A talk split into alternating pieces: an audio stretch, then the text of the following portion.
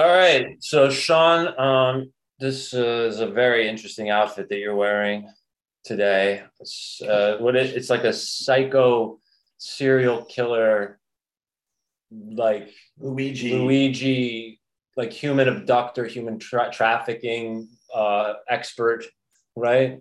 Something like that. Right.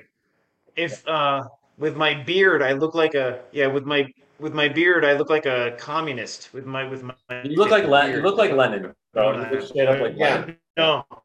I just want to say I'm Special Agent Luigi of the Federal Bureau of Investigation and I'm deputized and I am here to arrest Doc Paskowitz for child neglect and tax evasion. Child neglect and task task evasion. Uh, please let our viewers know why the law enforcement is Truancy. necessary in this case. Yeah, Yeah. Well, he's dead, so he's dead, and You can't get him. he also didn't make enough money to be uh, wanted for tax evasion. Um, It's a good point. I want to get into the dime, uh, but please click and subscribe. We'll say click and subscribe. It's smashed. It's click the subscribe button or like and subscribe. Okay. Like Guys, this is our 20th episode. Welcome to Obscuria Filmcast. Um, today we are going to be discussing the film Surfwise, documentary from 2008, correct? I believe it's Yeah. from 2008. Yeah. Uh, Oh, starring Dorian Doc Paskowitz, his uh, wife, Juliet, I believe, and their nine children, and I'm not going to remember all their names. Um, Eight boys, one girl. eight boys, There's- one girl. No, Excuse- seven. Seven boys and one girl. It was eight. It's eight. Eight. Oh, right. I'm sorry. They had nine. I apologize. Yeah. Not, It was not- the seven nine-tribe boys, then the girl, and then one more boy. I Yeah. think. David, Abraham, Israel, You don't need. Yeah, it's the nine tribes of Israel. That's all you need to know. and Um, and I I've been obsessed with this movie ever since I was introduced to it by Lauren Kinchlow. Uh, shout out to Lauren. And um, she told me about this movie about a crazy doctor who uh, was obsessed with surfing, who after two failed marriages decided that he didn't really know enough about sex, and that's why his marriages failed. Um, and so he decided he was going to do a, a medical study of sex and spend the next however long it would take him to fuck 100 women until he found the one that scored at the right height to create a marriage that would last, right? Because you need sexual chemistry to have he a was in last- 93. And that was the 25th, Then the 20, He only got to he only got 25. to 25 women. which He's- is impressive. yeah. So by the time he got to 25 women, he met this one. He, he was so shocked by the score that he was like, I'm, I'm going to have to marry her. And then he did. And they had a bunch of kids and they just traveled around in a Winnebago. And um, Not even a Winnebago, a camper. A camper, right. A camper is half the size of Okay. Winnebago. Yeah. A, a small Winnebago is just the brand of a camper, correct? It's not like an actual technical. It, well, it- yeah, but no, you, you're right. It is a brand name, but it, it's it like gives the image it gives the image in the, the listener's mind that maybe this crazy family was traveling around in a vehicle that was maybe almost sufficient for 11 people to live in. But no take your average large trailer home which usually only lives four people comfortably and then smash that in half and then double or triple the size of the amount of people living in it. And they lived like this for literally years and years and years on top of each other and how did they survive and not all get dysentery they had to wash their assholes really good every time they were going to get back into that camper and juliet the, the matriarch the wife and mother she said that we should have had a flag of a butthole, a squeaky clean butthole as our flag, because that was our motto. That's how we kept everybody healthy. Everybody had to be really clean, especially their assholes. And, you know, when you have a medical doctor as a father, I guess you could, it, the only person who could pull something like this off would have been Dorian Paskowitz. I, I can't think of any other man who could have pulled off this type of lifestyle and family situation. So that's your kind of synopsis. There really are the, th- there are no spoilers because like every moment of this film is just like one shocking, not shocking in a bad way necessarily, but one like memorable moment after another uh, as you watch the sort of history of this this family unfold. Um, you know, I got plenty to say on this, but I'd, I'd really like to hear what you all think before I do any more talking. Uh, Judy, would would you do the honors? Sure. Yeah, I'll start. Um, you know, I'm torn. Part I well, okay, I think the filmmakers did a good job of truly telling the story without telling you how you should think about them and the family because you could watch it and you know want to arrest him and say he was a child abuser or something. But then on the other hand you could say he um, deeply felt this way about life and gave his children an opportunity that no one else would have. So i, I think that the filmmakers did a really good job of not telling us how they felt about just really truly telling us the story. So i really um, so i want to say that I, I like that because a lot of times you just watch a movie or especially a documentary and it's like okay you're telling me basically your opinion and you're only going to show me so much. Um, it was just really interesting. There was parts where i watched it and i was like oh that looks like so much fun. And then there was other parts where i was like oh god you know? Um, and then there was certain parts it. where i thought um, you know when they showed like where they were sleeping in the van and i was like oh that's terrible. And then you know the spoiler alert where the shocking part it's towards the end of the movie where um, the oldest son i think his name was david they featured him a lot. And he was basically the uh, the dictators when they it's when they really they waited. This is interesting. When i just said that they didn't tell us you know their opinion they really waited to a certain point to tell you how sort of manipulative the father was which you probably could have told because they were living in a camper. But um the story that really highlights it was david talking about when his brother did something in the bathroom he like got mud everywhere. He did so he couldn't remember what it was. And his father had him chase his brother and then he told him choke him. And he said he choked him until his nose bled. And then he had that moment of like, oh my God, what have I become? And before that, his father had convinced him that he was like proud to be like the family muscle, you know, like showing his brothers what to do. So at that point, I was like, oh, you know, eh, before that, I sort of was like, oh, that's cool. He's just like, yeah, I want to, you know, you hear people, I want to live off the grid. I want to like escape the man, you know, and just live my life. And it Yeah, sounds he, he great. did he did Yeah. talk like a hippie and hippies Yeah. could be seductive yeah so it sound it seemed appealing and it's like oh they just surf and they like look at the sunrise and go wherever they want and part of me you know like you know stuck in the house is like mom of two. I'm like that sounds awesome. But then you see some parts and you're, you're like yeah no um and um and then it becomes sad uh, towards the end of the film where they talk about all the struggles that the kids went through. And then they turned it around. So this is what i like about it. They they tell you the struggles that the children have and the regrets that they have about the lifestyle that they were given right? And then they turn it around again when they go to the father and he admits like yeah i probably shouldn't have done that. And it just really shows that like as a parent you know i don't know if you guys are parents yet but i know i'm gonna like fuck up my kids somehow right? Like it's like just gonna happen because there's whatever it's gonna happen and then there's gonna be how they interpreted it Life right? is gonna fuck up your kids. You know, don't take all Well, the yeah. Orca, orca. and then in their 20s and then in their 20s they're going to turn around and blame me right? Yeah.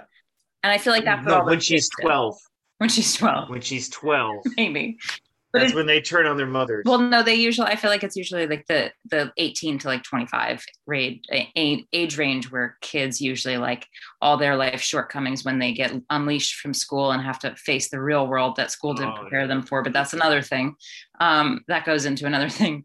Um, you Mhm. usually blame your parents like why didn't you do this? Why didn't you do that? You didn't prepare me. You know i could go on about that but i don't want to get off into that unless you guys want to talk about that later um, Sure. but i overall liked the movie i thought i think it's a movie that people should watch it really does show something different i don't think it's while you could look at it and study like child abuse and things like that um, I think it's like a shades of gray type thing. I don't know that, or at least they didn't cover. There's also the sex stuff where they were like, oh, it's normal to like fuck in front of your kids and like make all kinds of loud noises. And I was like, I don't know about that. Like, it sounds very animalistic, but like, I feel like that's, I don't know. I, I just, I don't know. It doesn't sit well with me. But on the flip side, I do like how they cover about how taboo sort of sex is in the culture and how people like hide things and then pornography is like.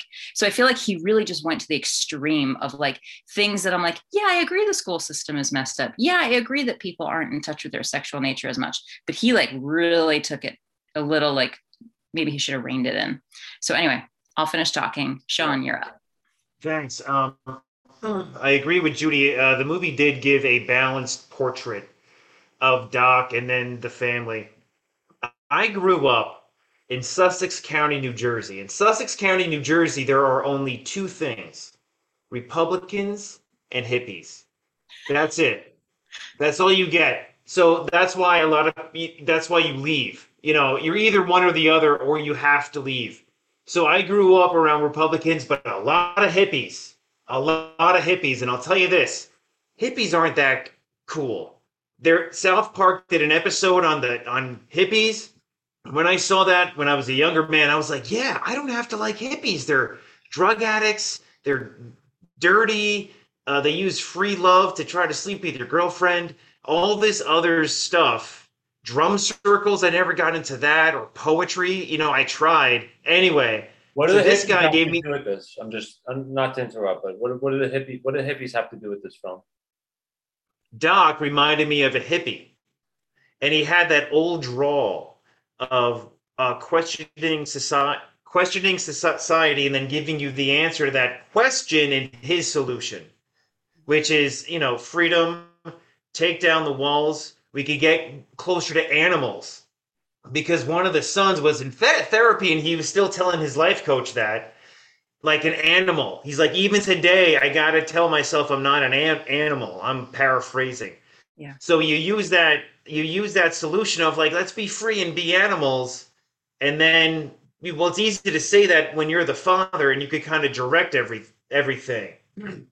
And it was kind of weird that they did have sex every night, every night with the kids there. You couldn't take her outside. You couldn't send the kids outside. You couldn't do like stuff. And that to me is a little pathological and a little twisted. Because even one of the guys is like, he had a whole setup with his ears that he tried to fold down because every night they were having sex. It's like, I don't know, man. It just seems kind of weird because later on in the documentary, they talked about Doc uh, Doc's power pro- problem and uh his because he was like a control freak but it was weird because that was his second marriage his first marriage he was a Third surfer marriage. dude Third, yeah.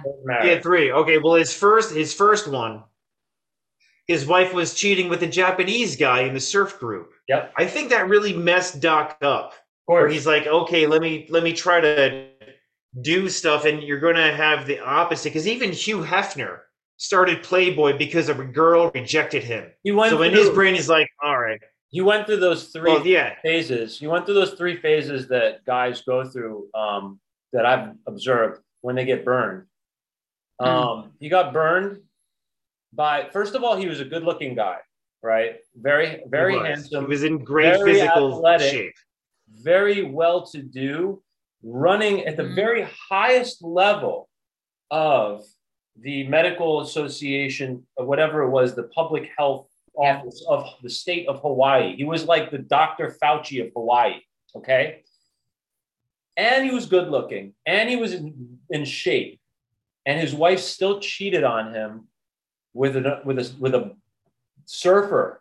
Okay. This is a cardinal lesson for men about female nature. Not this is not denigrating women in any way. Mhm. It's just uh you know, women don't like being good looking, having money, and w- not understanding female nature is a recipe for disaster for you. It's it's not going to insulate you from that kind of situation. And so after that, he was like, okay, I'm going to go find a nice traditional Jewish woman who's very old school. And, and it's like, yeah, but you're not that. So he did that, and she left him. She probably didn't cheat on him, but she couldn't handle his. He was too mashugana for uh, for her, so she left, and she left with the and took the the children away too, which they just quickly gloss over, which is kind of crazy. So that's the se- so that was his second phase was the find a Mhm. nice traditional girl that didn't work out.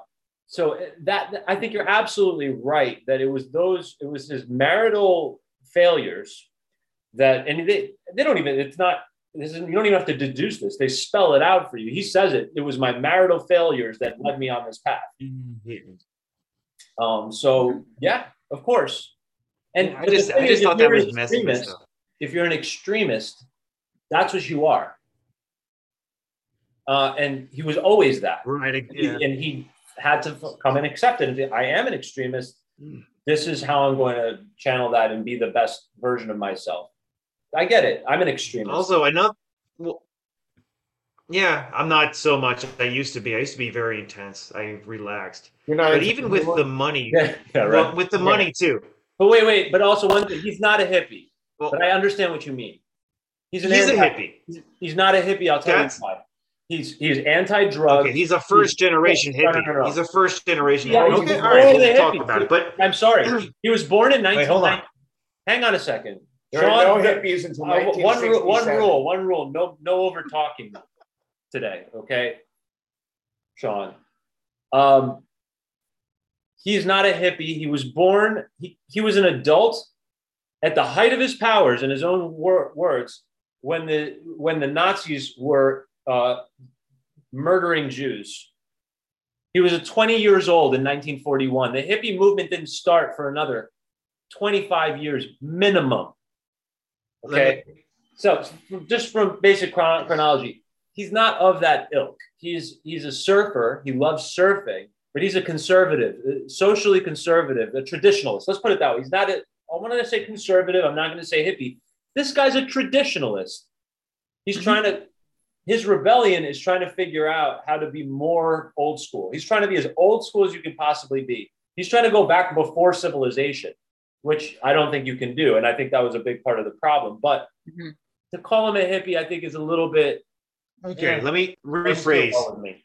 He's all. like he's like a it's well yeah you're right he was earlier i believe they called them the, uh, the beatniks and the beat generation he's more like that ilk and he used money as another form of man- he used money as another form of manipulation so if you keep uh, the fa- the family down you don't have money for anything so you offer them nature that's what he really did. There's no money, and you're going to get seven grain cereal every day, everything your body needs. Uh, and in exchange for that, you can do anything you want. Just make sure you read books, because I guess they did read books. Because I'm thinking, how do they learn how to read anyway? But I guess there Uh, we was some sort of homeschooling. them. Homeschooling. they were they But- were they studied Torah. I mean, they were given a somewhat of a traditional Jewish education by the Right, but father. it was it. they it just didn't learn seems about strange because it's like only the books, yeah, but only the books I give you. It's not even But about the the books book- I give you. What he did, the crime. I think. I think we're going to identify the crime. The crime is is- isolating his children from reality. Yeah. To say the outside society, world is dangerous, like society. that's the cultic manipulation. Don't go and see for yourself what's out there. It's dangerous. Um, and and there's a reason why they didn't leave until they were in there. I mean, the first one that left was like 23. They were scared to leave. I mean, like they were brainwashed. Yeah. You could say that. I'm, I'm That's sure another thing. Argue that they were brainwashed. Everyone's brainwashed, but it's a matter of how small the cult is. You know, everybody's brainwashed, and Westerners are brainwashed into a very big cult of Western secularism. It's a very big cult, and it's a very unsatisfying cult. And that's why people find their little cults because this American cult isn't working for a lot of people anymore. So you can understand how the culture that in this country breeds certain kind of seeking type of people to to go on this path. I can sympathize with a guy like Doc Paskowitz while also thinking what he did was on a certain level cruel. And this is my first time kind of really feeling like there was there was something cruel about it, and the, the really only one thing, as far as I can tell, it, it, it was what I just said: the isolation, the inability. The, the, the saying no you can't no don't look at the, the real world you can't see that for yourself and make your own opinion and you know the shelter the over sheltering is Mhm. is not healthy you know um but i understand the impulse as a kid who grew So up let me as a kid who grew up um in manhattan watching you know people doing really things that no child should be seeing yeah. you know, public whatever but i don't know. Let know me just say, the children, at least half of them were very successful. One of them had a band called The Flies. I remember that song. That was their song. Oh, you and other stuff remember too. that?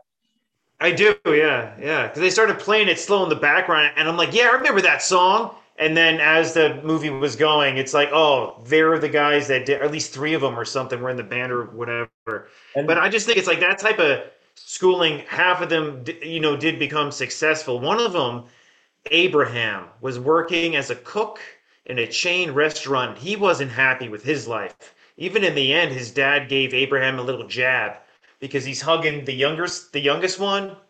and He he's was telling Abraham that he's looking fat.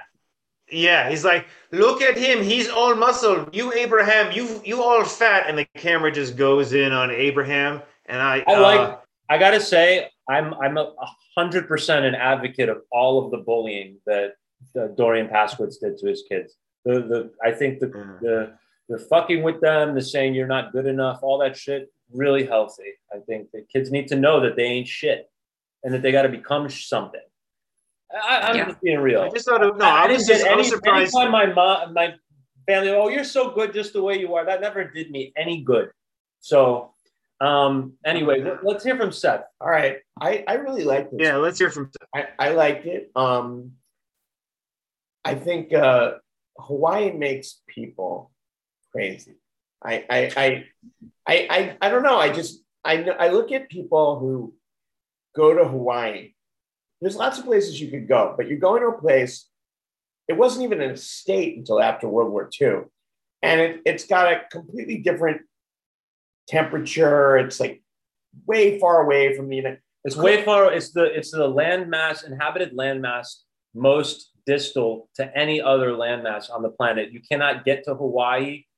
Like the shortest distance to Hawaii is a six-hour flight from any direction. And I think, if I remember correctly, because I only watched one surfing documentary,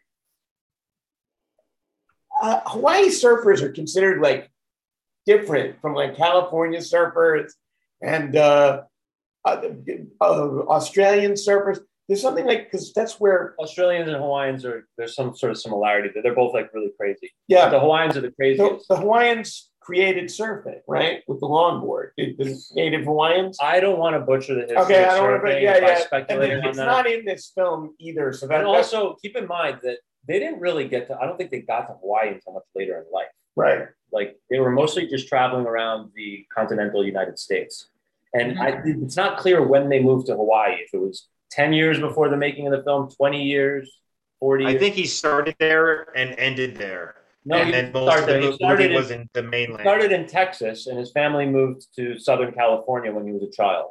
Mm. He was a teenager. Um, Okay. I liked this is what I noticed. This goes on with a lot of people who start movements. Um, he got a good idea. Like he got burned by the, the women in his life, and he created this sort of like Kinsey test based off of his own doctor knowledge to test these women. He goes through 25, he finds his wife, but he kind of holds this apparatus up to everything for the rest of his life. Like he never finds another way to deal with things. Like he's always pushing what he knows. And I don't feel like this is a guy who, you know, reads a new book and goes, let's have this trickle down into the family. It's kind of like his way or the highway. Um, and I think a lot of guys do this. I think Moish Feldenkrais did this. Joe Pilates did this. I don't know what Ida Rolf was like, but She was a, she was a crazy, crazy. son of a bitch. great- yeah, she was. I they mean, were all fucking crazy. but this guy is like he only did it to his family, and it was like surfing and what I know from medicine, and I uh, I I I, li- I liked it. I just um, I I want to think. I, I I was telling you about this. I I think it would be a really interesting movie to remake as a drama. And I was thinking, who would you cast as him? And I think either Robert Duvall or or Alan Arkin. I was gonna say, what age? Yeah, Doc as a younger man during Oh, raising his oh, family. Oh, he means now? like a he means like a frame for frame almost. Yeah, I mean Oh, frame for oh. frame, just do it as a yeah. You would have to cast like young actors as the kids. I would say, yeah, Robert Duvall's old enough. Robert Duvall's He's like still- 90 something, and Alan's in his eight, mid 80s, high mid 80s. I think next couple days he has a birthday. Yeah, Alan Arkin would be my vote. I think you have to get. I mean, Robert Duvall could do it. It's just he doesn't look Jewish enough for my taste, um, I, which I think is a. It wouldn't matter if that wasn't such a central part of the, his identity. Like, um, Mhm. but yeah, that's the other think it would matter. it's like you, all the people you named, Moshe Feldenkrais, Ida Rolf. These are all Jewish cult leaders. Yeah. Jews have a very particular way of starting cults, and they always do it in a very Jewish way. But it it oftentimes you'll see features of their lifestyle that are fiercely Jewish. Like you see the guy putting on tefillin. For those of you who don't know, it's like a thing that men do. Jewish men they wrap leather these leather straps around their arm every morning to pray with. That's a very traditional Jewish uh, ritual. I do it every day. Okay. you know, and and like every traditional or religious Jew does that. Now, Hmm. um, but then so you have that, and you have a guy who's clearly dedicated to his people, and you see him in the Holocaust Museum, you know, crying in tears, thinking about how he was a young man during the Holocaust, and he could have gone over there and did something about it, but he didn't do anything. Right? That was a very kind of powerful moment because it was the guy was being 100% real about how he felt. It wasn't like posturing or anything.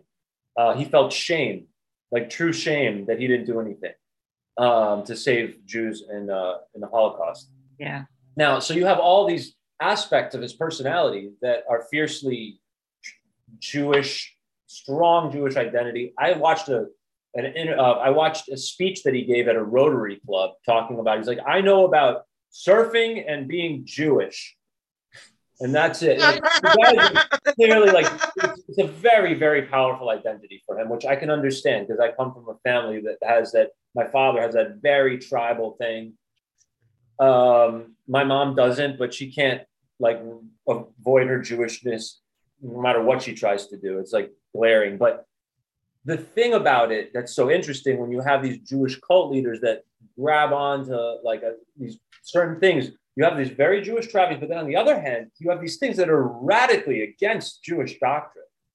There's a concept in um, in Judaism called tzniut, which means um, modesty. You're not supposed to fuck in front of your children. You know, a lot of skin. Nobody is supposed to hear you and your wife having sex. Actually, you're supposed to wait until the whole world is asleep so you can have just the perfect peace. Like there's so many rules around sex in Judaism, and they're rules that are not intended to like make sex. They're intended to make sex better. That's the idea, at least. Mhm. And the, one of the main things you do it in private, away from people, when the kids are asleep, when you can have your full attention on each other. hmm You do it. in That's the- another thing. Yeah. Yes, it's wrong, bro. 100%. I'm not going to try to defend that that behavior, but I think it it just shows you, and that's only one example of a radically anti-Jewish thing that he does in this film. That that moment where he says we were doing what Mongols did around the fire.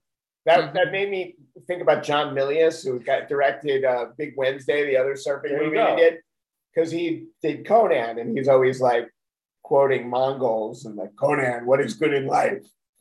It's to crush your enemies, see them through But before you, and hear the lamentation of the women. It's all fairy tale reimagining of, of the past. It's not real. Well, it's it's more than that because what the Beatniks did is that you they picked out pieces of history, put them together in like a linear way to have some sort of like meaning or like results. it's lazy so- at the end of the day.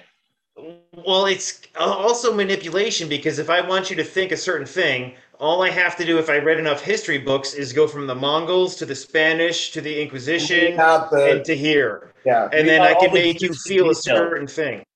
They that's Huh? the thing about people. They think that that they're the only ones who's we think that our lives are the only lives that have juicy details in them. But people from the past, no, they're just sh- themes, shades of a story. No, they have the same kind of detailed lives that we have today.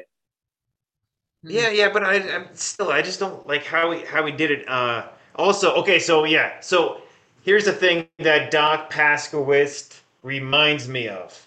Has anybody ever seen the movie The Limey, directed by Yeah. Steven I Soderbergh? love it. I think it, I think Soderbergh? oh, oh Steven two. Okay, there. I never saw it. Uh, okay, it's it's good. Um, uh, there's a character in there played by Peter Fonda. Now, Peter Fonda plays a millionaire, and he made all his money because he packaged the '60s and sold all those solid gold CDs, and that's how he made his money. And he's described as the type of guy who like lived a hippie life, but then as old as all old white men do, with and they're the best at, is package a certain thing and sell that thing. And that's how he made all this money. And listening to Paskowitz, um, that's what he really sounded like it. Because I thought, honestly, I thought about a third of the way through, I thought it was going to be an, I thought it was an infomercial. It played like an infomercial, and that's when they talked about their surfing school. Uh, and I wrote that down, but it wasn't an infomercial. It just seemed like it, like they're trying to sell me something like the family. And that's a that surfing school made a lot of money. At least it could, because even that the oldest son, David, he was like, yeah, and I got a lawyer and I got this guy. We put together a business plan. We went to the state. We got the funding back. We went to the state over here and we got the license. And I got put all this stuff together for my brothers, and they go crazy on me. And there's a, a feud now. But I'm thinking, David, wow, he did all that lawyer stuff, knew what to do, knew the plan, and he put it together. And he got raised in a in a van. And I just thought that, that was a little nuts because I, think guess that- that's why I'm saying I think that the kids themselves are a perfect advertisement for the lifestyle because look at the end of the day they were raised to be resilient and to figure out how to deal with adversity. Like every single day of their lives they had to deal with adversity. And like they figured it out. And by the end of this film which, which is a 12 13 14 year old film at this point and I, I've been following up. I, I I think I'm I follow some of the like I'm friends with Na, Nava Paskowitz on Facebook or something, or I follow him or Nice. something. that's the from girl. years ago. Yeah. A- And um, like I follow these guys, they're doing great, and they're only doing better today than they were back then when that film ended. So it's like a lot of the bitterness that they had, I think it went away once they found themselves. Like once you once you're successful and you're living your life the way you want to live it, there's no more room for like resentment towards your parents anymore. That's ridiculous. And like Yeah. you can spend your time thinking. I think that was a big takeaway for me because everybody has like I think we live in a culture that likes to blame our parents for everything. Mom did this to me. Dad did that to me. I think like what this film does is it kind of shows like it shows people reconciling at a certain point, being like, yeah, okay, I had some fucked up shit happen in my childhood, but like, would I really want to go back and go to public school and live a normal life? And like, no, I'm a fucking tough motherfucker. I'm a badass. I've like battled it out with with, with like 10 foot waves since I was a child. I can figure this shit out. And they figured it out. If they, Mhm. whatever they wanted to figure out, David figured out how to be successful in business.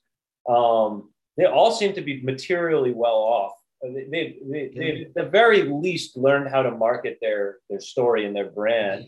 Uh, one of the guys, the, the nerd, the one who Yeah. what called the who had a very he was like the only one who didn't have a Jewish name, Salvatore or something.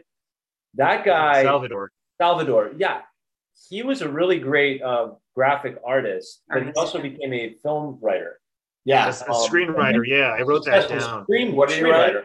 Um, let's see. See, let me look him up. I, I marked. I wanted to look look him up, but are you guys? Uh, yeah, look look him up. And uh, so I just thought it was just wary because when I hear Doc Paskowitz ramble on and on about life and stuff, it's if you put other cult leaders in in there and just put the clips, they kind of sound similar. Uh, but, I'm wondering about the film crew. Age of How many Adeline. hours? Sorry, and- sorry to interrupt. Uh, the Age of Adaline was a success. It was a successful film. Not he did. it? He wrote that. yeah, he was one of the writers. Jay Mills. That was a big movie. I never saw it. It's a, it was a big. It was Blake Lively's vehicle. Yeah, yeah. but Right. it kind of it didn't do well. But that was a big that was it a did big well. movie. It did. It did well financially. I just think it was somewhat panned by the critics. I don't think it was. 20, 2015. Wow. Yeah, I think the critical response was mixed, but the fifty-five percent approval rating um, on uh, Rotten Tomatoes, but it it tripled its uh, budget, almost tripled, more than doubled its budget. that's cool. So, so good for him. I hope he continues to have success in film. Um, I'm not sure what else he's done. Yeah. Uh, Yeah, I couldn't find anything. Any, doesn't television. anything else. You know, But but the, the cult leader thing is interesting too because he's only a cult of his own family. Like there doesn't seem to be any interest whatsoever in like recruiting through the uh, surfing school or anything like that. He, he really seems to be just like concentrated on his own immediate family because that that's where the Mhm. tension lied originally. I, and I think that was the problem he He was to rambling on a What's He sorry, was just Sean? rambling on a. I, I was just wanting to see how many hours of footage the camera crew had filming this guy as he rambled on and on and on. I would assume he was talking for six hours straight. maybe a hundred. And then the million guys are like, have you, ever, have you ever looked at the footage that gets on the floor at a documentary? Have you ever like seen clips that don't get into a documentary and other docu- documentary filmmaking It's is harder like, to make. it's so I can't hard to make. I went to school for TV. It's like I can't remember if it's like six or eight to one or more. It's Yeah. massive. you don't have coverage the way you have for other things where like oh i can cut to this actor because i didn't get the the other actor turning the doorknob the right way like You're also not really working with a script, and even if you mm-hmm. are working with some kind of a rough outline type of situation, it's still like one of those things where the move, the, the, the process of shooting a documentary, especially one like this about this crazy family, it's it's okay. It's got to be so chaotic that the the story that you had in mind is most definitely going to change. oh yeah totally like basically you're you're basically filing a lot of things under this kid says this about the father this kid says this about the father okay that's kind of a chapter put those things together because now they're talking about but i mean it's a lot of work making it uh, tony arkin is uh, editing uh, maybe he's done a documentary about um, who ran the actors studio west coast uh, the guy who was in crimes and misdemeanors um, who won the Academy. Jerry academy Orbach, not jerry orbach Perkins, not Perkins. Jer- not- Michael Caine. no, in he won the Academy Award uh, for oh, uh, crimes and my misdemeanors. crimes and Uh, misdemeanors. Landau, Landau. Yeah, Martin so Landau. He's was thinking making- crimes of passion. he's making a yeah crimes and crimes and misdemeanors. Martin and Misdemeanors. Landau. Yeah, Martin Landau ran the Actors Studio West Coast, and uh, there's all this footage of him, and uh, Tony's like trying to make like a one hour, twenty minutes at most documentary, and it's hours and hours of interviews and storytelling, and then cutting to him working with Hitchcock, and then a scene from the Hitchcock movie North by Northwest, and he was it, it's it's real. I wouldn't want to make a documentary. I, I it, it just it, it's hard, man. It's hard. Yeah, definitely. So kind of like puzzle making. No, puzzle making, absolutely. yeah. So yeah, I, I, You edit and edit and edit and edit. I should have mentioned the director's uh, name from the beginning. Like, uh, What else sh- has he done? Shout out to Doug Pray, really gifted filmmaker. This guy, to call him just a documentarian. This guy's just really a, a brilliant uh, filmmaker. To make a movie, a documentary film that feels cinematic and actually feels like a story with a beginning, a middle, and an end, it's uh, very difficult. And Mhm. for it to not feel like propaganda too, because most Well, the- documentaries are like very Mhm. propagandistic. I I, I like I really Yep. like what this guy has ac- had a, has accomplished with this film. Let's give him a shout out, Doug Pray. What else has he What done? has he done? Uh, Big Rig, a documentary about truck drivers. Yeah, this movie was edited very well. Infamy, a documentary Nice. about graffiti culture. That's right up my alley. Red Diaper Baby, Nice. uh, solo performance film starring Josh Kornbluth. Scratch, a documentary about turntablism and DJ culture. All right, dude, this this guy's fire, man. Fucking props to him. Hype, the '96 documentary about the explosion and exploitation of the Seattle grunge scene of the early 1990s. His most recent films are Levitated Mass, a film about the creation of Michael Heizer's massive sculpture at the Los Angeles County Museum of Art, the Emmy Award winning Art and Copy, a film about advertising and creativity that premiered in 2009. I mean, the guy's like a real artistic, clearly like really Documentary interested filmmaker, in like art. Doesn't seem to want to be like Michael Apted, where he jumps back and forth from a documentary to doing a James Bond. film. Right, right. This guy's dedicated to highlighting like really creative shit. I mean, I think at the end of the day, what is the most what's the most special thing about this family? Um, they're unbelievably interesting and creative. Mhm. Uh, and they have incredible personalities. Just explode the, the- this is a, a group of people exploding with personality. So Um, it's it's definitely a work of art, and uh, you know, obviously, I'm biased. I picked it, um, Yeah. but I, I don't know. I don't want to take up too much more time with this. Let's go into closing statements. yeah, I want to. I start? Yeah, please. So I, the last thing I wanted to say is uh, the one of the sons. He talks about the book that his father wrote, and um, he said the one part that stood out to him, and I feel like I'm gonna. I'll help you. Um, I'll what? help you if you stumble. Okay, he says the one thing Okay. that stood out to him was um, that you know that for most of human history, man has been struggling to not be hungry, but Yes. yet today, man has to struggle to be hungry because Mhm. there's an abundance of food and everybody's Yes. uh, overindulging and becoming obese. And Exactly. And so I think I really like the filmmaker's play on culture there and bringing back from because he's really balancing out the talking about the problems that the family had and then the lessons that his father taught. And he and the father even says he admits that he had a whole life before he decided to do sort of like the nomad type thing where his children didn't have that.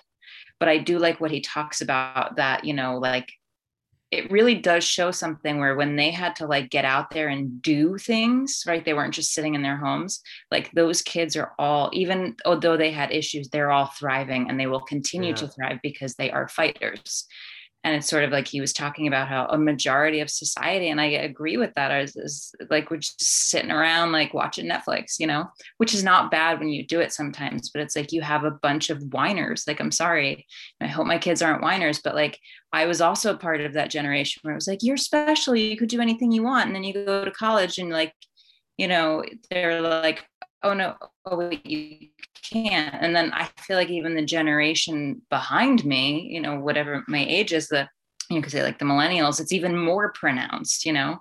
It's just like you get into this like, I'm special, like I can live my dreams. And it's like, that's not life. And so I feel like where Doc did thrive is like he was trying to say, like, this is life, but he just took it a little bit too far.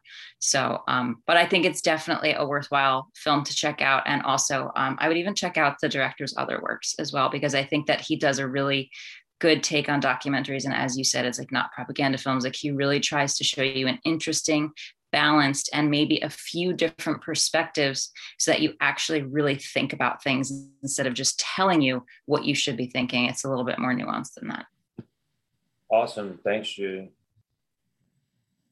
Sean? Yeah, the the oldest son David wrote uh, an angsty song to his father, and then David sang the song as he played it on his computer, looking into the camera for the whole song, which was like three and a half minutes, and It's very it bugged cringe. me out. Yeah. It bugged me out because he didn't blink, and there's something there, and I, and the beatnik stuff really i my red flags just go up. Uh-oh. He's bringing in this whole like artsy fartsy thing. They just kind of like turned me off because i guess maybe the hippies i've known who used to spin yarns like that anyway but the film was done yeah the film was done very well. The editing was very very done done well. A lot of supporting footage underwater stuff. The Mhm. kids a lot of them were world champions. That's you know not a lot of people can say can say that with all the trophies and stuff and they did i guess solidify a culture or at least help package it. Because if all you know is surfing what are you going to do? Well let's sell sur- surfing. But it's just so funny because they didn't sell out they bought in which i thought was i just enjoy that. I you know i just think that's kind of kind of cool. And i can see why Mhm. abram liked this movie. It was a, de- a definitely an abram pick. So that's so you know, and rock and roll, man. God bless America. Oh, but Doc, you know, I don't want to. He's why this America, this country is great. God bless America. Nice. That's a nice way of tying it I would uh, I would pair this movie with um, Big Wednesday, and uh, and uh, the other one, uh, Private uh, Practices. I think I think they, it's a nice combination. And then you can watch Point Break They afterwards. watch to Point clear- Break, clean and then when you watch the Milius documentary, it's yeah. Right on. FBI agent. So, Charlie don't surf. You can Charlie watch Don't Apocalypse Surf. now. right, so um, so who's up next?